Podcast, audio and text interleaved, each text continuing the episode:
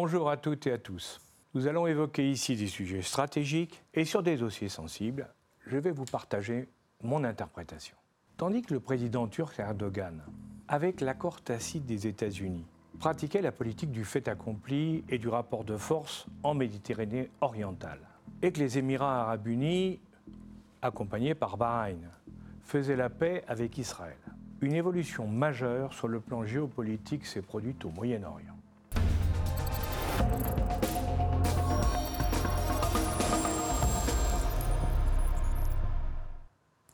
Le 23 juin, le site iranien Tabnak, relayé par la presse nationale, a annoncé puis publié un projet d'accord stratégique entre l'Iran et la Chine d'une durée de 25 ans.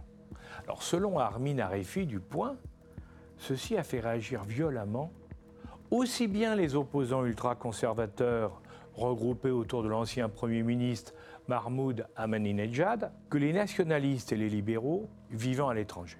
Le 16 juillet, le ministre iranien des Affaires étrangères, Mohammad Javad Zarif, qui fait partie du gouvernement modéré d'Hassan Rouhani, a reconnu qu'il était en phase finale de négociation. Et depuis, les deux camps de l'opposition accusent le gouvernement de brader le lion persan au dragon chinois dans ce traité qui devra être validé par le Parlement et par le Conseil des gardiens de la Constitution. La première question qu'il faut se poser est lourde de conséquences. Les Iraniens avaient-ils un autre choix face aux pressions américaines en tout genre? Par notre incapacité à répondre à ces attentes légitimes, ne les avons-nous pas poussés dans les bras d'un partenaire qu'ils ne souhaitaient pas, mais qui va en profiter pour faire de l'Iran sa tête de pont au Moyen-Orient?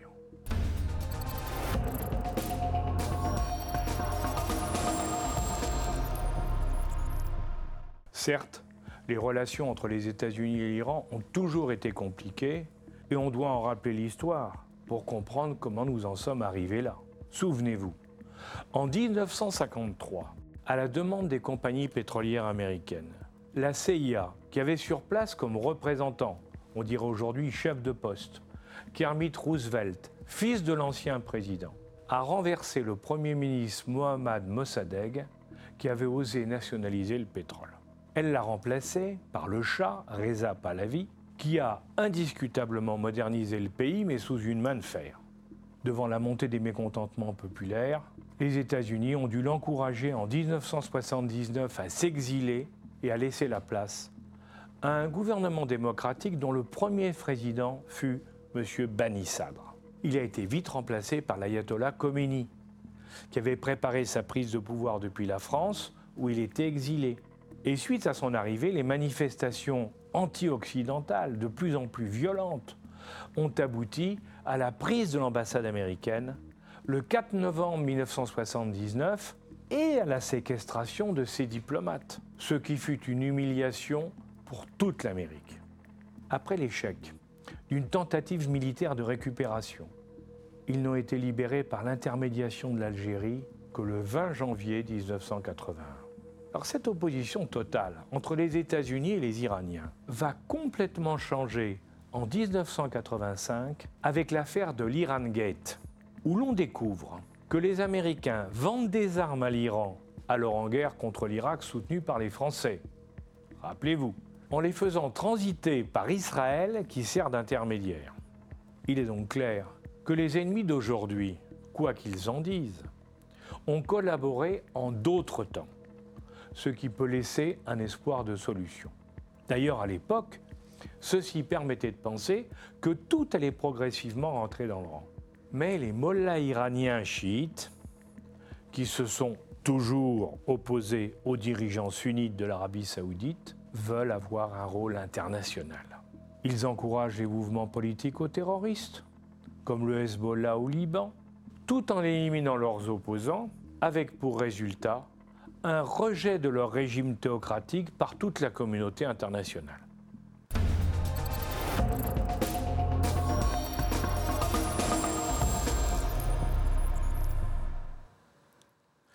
Avec la France, la relation est encore plus compliquée. Les Iraniens aiment la France depuis toujours.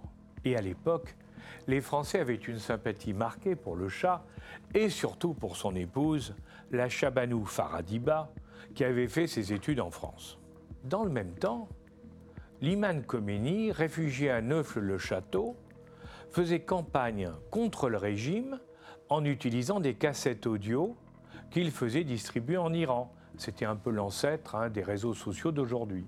Alors que la France attendait un minimum de reconnaissance après la prise du pouvoir de l'imam, celui-ci a lancé ses équipes de tueurs sur le territoire français pour assassiner les principaux opposants au régime des Mollahs qui s'y étaient réfugiés. Souvenez-vous de Bani ou de Chapour Bakhtiar.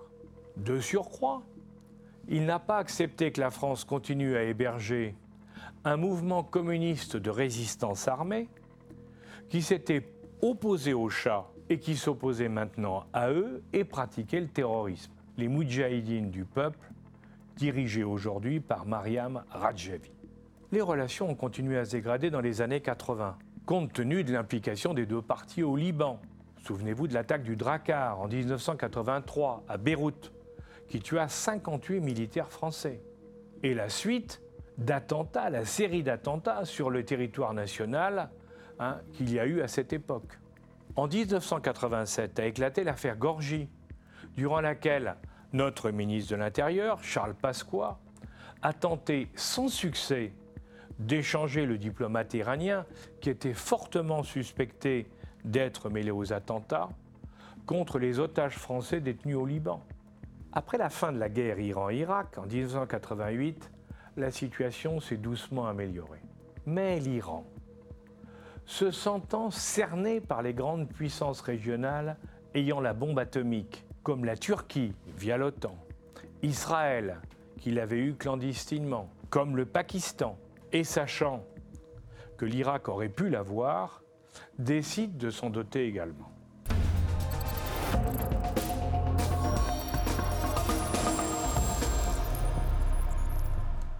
Alors, à partir de l'an 2000, alerté par Israël qui s'inquiète légitimement, compte tenu des menaces des leaders iraniens annonçant la future destruction de l'État juif, les Occidentaux vont essayer d'empêcher que l'Iran réalise sa bombe atomique. Israël va réaliser des opérations contre les savants et les installations nucléaires iraniennes.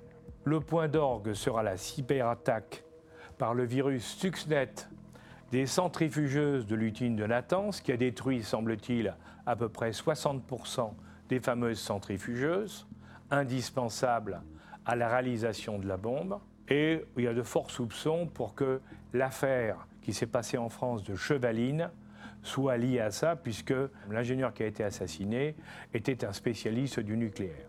Parallèlement, les sanctions économiques internationales vont monter en puissance. Et les échanges commerciaux se réduire jusqu'au 14 juillet 2015, où sera signé à Vienne entre les États-Unis, la Chine, la Russie, l'Allemagne, la France et le Royaume-Uni, en y ajoutant l'Union européenne, un accord de limitation du nucléaire iranien à sa partie purement civile. Ils abandonnent le militaire.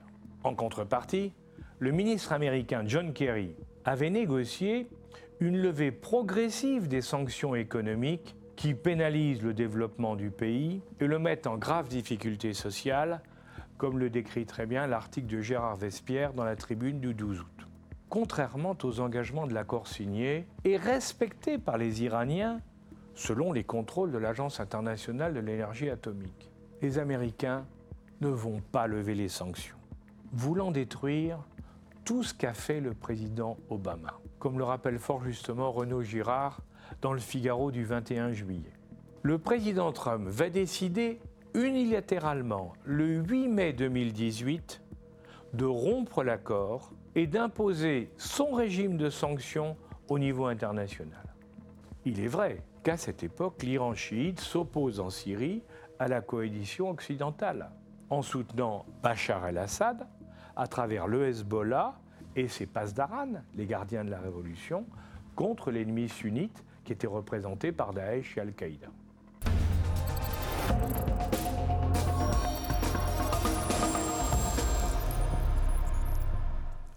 Malgré les protestations des autres pays signataires qu'il contraint à le suivre. Le président Trump va même les durcir, en dépit de l'opposition des fonctionnaires de son propre département d'État, et tout en encourageant les actions clandestines informatiques ou techniques contre des installations iraniennes en liaison étroite avec les Israéliens, auxquels il reconnaît le droit de légitime défense.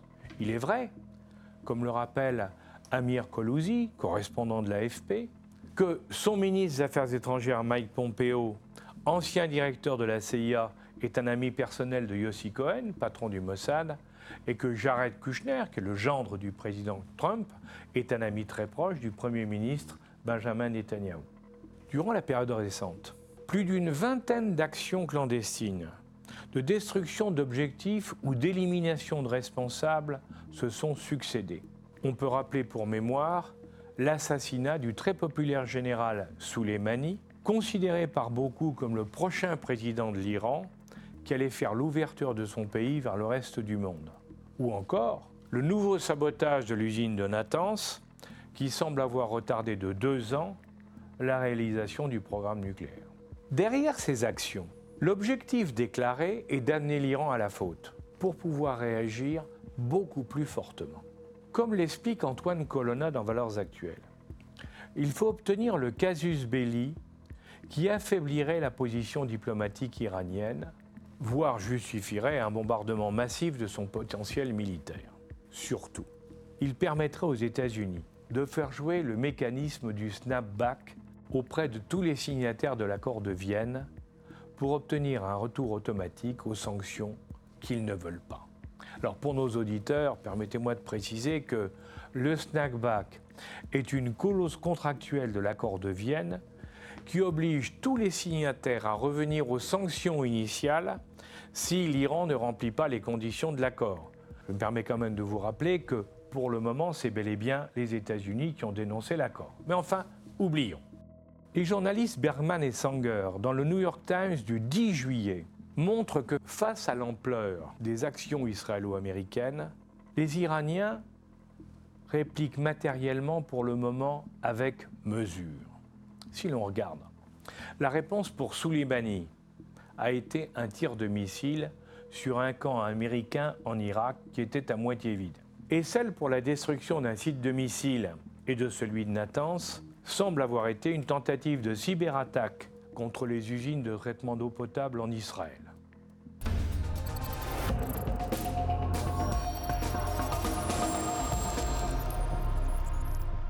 Alors pendant toute cette dernière période, les Européens ont essayé de maintenir un minimum d'échanges avec l'Iran. Mais l'embargo et les sanctions américaines ont fait fermer Peugeot, qui était la première entreprise automobile du pays, empêcher Total de développer l'énorme gisement gazier de South Pars en face du Qatar, et nos industriels de commercer avec ce marché.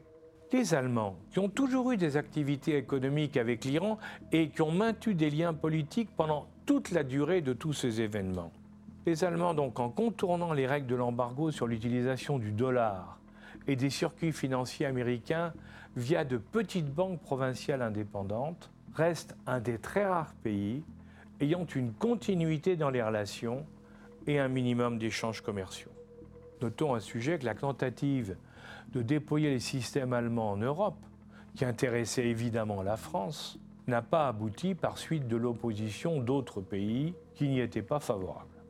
Le projet d'accord sino-iranien prévoit sur 25 ans 400 milliards de dollars d'investissement, dont 280 sur l'industrie pétrolière et gazière, ce qui va permettre la mise en exploitation du gisement de South Pars et sans doute de mettre en place les oléoducs et gazoducs permettant d'approvisionner directement la Chine sans passer par la voie maritime. 120 milliards seront consacrés aux infrastructures. Des zones de libre-échange permettront de renforcer la route de la soie et la Chine fournira les équipements numériques dont la fameuse 5G. Sur le plan militaire, les Iraniens vont bénéficier de l'assistance chinoise, au même titre qu'ils négocient actuellement l'achat de matériel sophistiqué, comme les missiles solaires S-400 aux Russes. Ils donneront en contrepartie des facilités pour les avions et navires militaires chinois, qui vont avoir accès à des zones nouvelles, comme la mer Caspienne et le golfe Persique. Enfin, ils vont se faire aider en cyberdéfense face à tous ceux qui les attaquent et en particulier leurs voisins proches. Certes, il y a des contreparties, car les Chinois comme les Russes n'ont pas l'habitude de faire des cadeaux. Le pays devra régler ses dettes sous une forme ou sous une autre. Mais il sera difficile de revenir en arrière, une fois que l'accord aura été mis en œuvre. Pour la Chine, c'est une très belle opportunité au moment où les Américains se désengagent du Moyen-Orient et sont affaiblis par leurs problèmes internes. Le président Xi Jinping va pouvoir profiter des facilités militaires portuaires et aériennes, conforter une des nouvelles routes de la soie, garantir une partie de ses approvisionnements en pétrole et en gaz à un prix réduit de 30%, d'après les estimations, et augmenter sensiblement le niveau d'échange économique. De plus, l'utilisation du yuan au lieu du dollar pour une partie des échanges va permettre de contourner les sanctions américaines sans trop irriter les États-Unis, car les Chinois, qui sont, comme vous le savez, des commerçants dans l'âme, ne veulent pas abandonner le marché américain, en dépit des tensions actuelles. On l'a vu d'ailleurs récemment, quand ils ont réduit leurs achats en Iran pour le remplacer par du gaz et du pétrole de schiste américain, pourtant payé plus cher.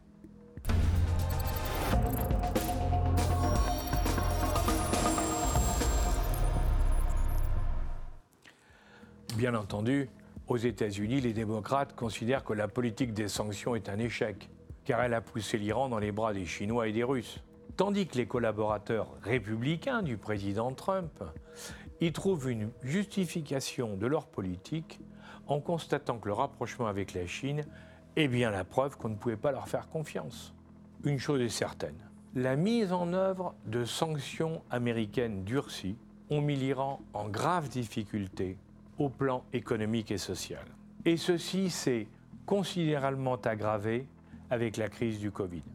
Aujourd'hui, ce pays doit rapidement trouver une solution pour s'en sortir. Pour l'ambassadeur de France, Bertrand Besancenot, dans la lettre de SL du 31 juillet, l'Iran, après avoir essayé vainement de se rapprocher des Occidentaux, veut montrer qu'il existe une autre voie de développement et de partenariat sans eux. Après avoir fait fuiter le projet d'accord à quatre mois des présidentielles aux États-Unis, ce qui est sans nul doute un message très fort, indiquant qu'en cas d'absence de changement notable de la politique américaine à leur égard, ils en tireront les conséquences. Ils ouvrent ainsi la porte à un marchandage avec Washington sur la base d'un assouplissement du niveau des sanctions. Notez que le président Trump, apprenant le projet, a rappelé qu'il était prêt à négocier sans en préciser les conditions. La signature de l'accord va donc dépendre de l'élection américaine. Bien qu'actrice de l'accord sur le nucléaire, on peut craindre que l'Union européenne se retrouve marginalisée ou absente dans ces négociations. Son incapacité à concevoir une stratégie géopolitique et géoéconomique indépendante et globale, au niveau du marché qu'elle représente, ne lui permet malheureusement pas d'être une alternative crédible dans cette évolution qui va changer les équilibres au Moyen-Orient. C'est d'autant plus regrettable que la France, comme on l'a vu avec l'intervention du président Macron au Liban ou celle de son prédécesseur en Syrie, considère, elle, qu'il y a des intérêts historiques, politiques et économiques à défendre. Dans tous les cas de figure, le futur stratégique de l'Iran, qui fut le cœur de l'Empire persan, en étant positionné entre le Moyen-Orient et l'Asie centrale, sera impacté par son choix et les avantages obtenus d'un côté ou de l'autre. Cela aura des conséquences sur tout le Moyen-Orient, mais également sur l'Europe, qui risque d'avoir à sa porte une implantation chinoise majeure dans un pays à fort potentiel de développement. À bientôt.